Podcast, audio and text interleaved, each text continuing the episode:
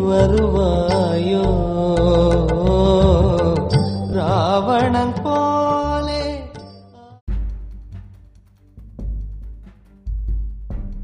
கருட பஞ்சமியின் புராணக் கதை.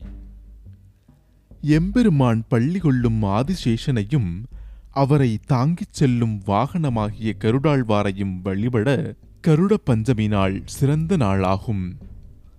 உலகில் எங்கும் நீக்கமர நிறைந்திருக்கும் காக்கும் கடவுளாகிய மகாவிஷ்ணுவின் வாகனமாகவும் கொடியாகவும் இருக்கும் சிறப்பினை பெற்றவர் கருட பகவான்.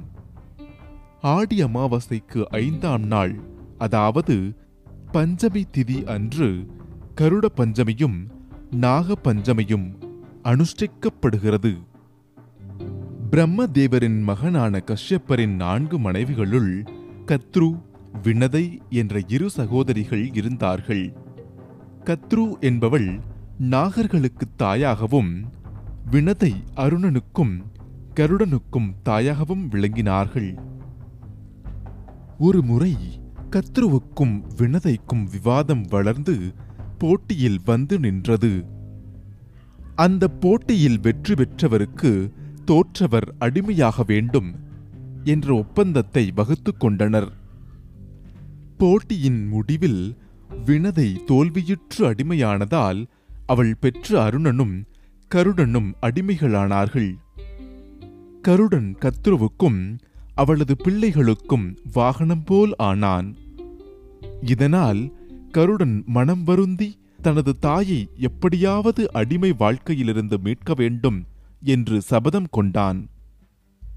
அப்போது கத்ரு கருடனிடம் தேவேந்திரனிடம் இருந்து அமிர்தக் கலசத்தை கொண்டு வந்து தந்தால் அடிமைத்தனத்திலிருந்து மூவருக்கும் நிரந்தரமான விடுதலை தருவதாகச் சொன்னாள். கருடன் அடிமைத்தனத்திலிருந்து விடுதலை பெற வழி பிறந்ததே என்று மகிழ்ச்சியடைந்து தன் தாயை வணங்கி தேவலோகம் சென்றான். தேவலோகத்தில் காவல் புரிந்து கொண்டிருந்த தேவர்களுக்கும் கருடனுக்கும் இடையில் கடும் போர் நடந்தது. இறுதியில் கருடன் வெற்றி பெற்று தேவேந்திரனை வணங்கி அவரிடமிருந்து அமிர்தக் கலசத்தை பெற்று வந்து கத்ருவிடம் கொடுத்தான். மூவருக்கும் ஏற்பட்டிருந்த அடிமை வாழ்வை நீக்கி ஆனந்தமாக வாழ வழி செய்தான் கருடன். பெருமாளின் வாகனமாகவும் கொடியாகவும் விளங்கும் கருடனுக்கு உகந்த விரதம் ஆடி மாதம் வளர்பிறை பஞ்சமியன்று அனுசரிக்கப்படுகிறது. கருட பஞ்சமி அன்று கருட வழிபாடும் விஷ்ணு வழிபாடும் இன்பமான வாழ்க்கையை அமைத்துக் கொடுக்கும். கருடனைப் போல பலசாலியாகவும் புத்திமானாகவும் வீரனாகவும் மைந்தர்கள் அமைய பெண்கள் கருட பஞ்சமி என்று விரதம் இருக்கின்றனர் அன்று ஆதிசேஷன் விக்கிரகம் வைத்து சிறப்பு பூஜைகள் செய்கின்றனர்.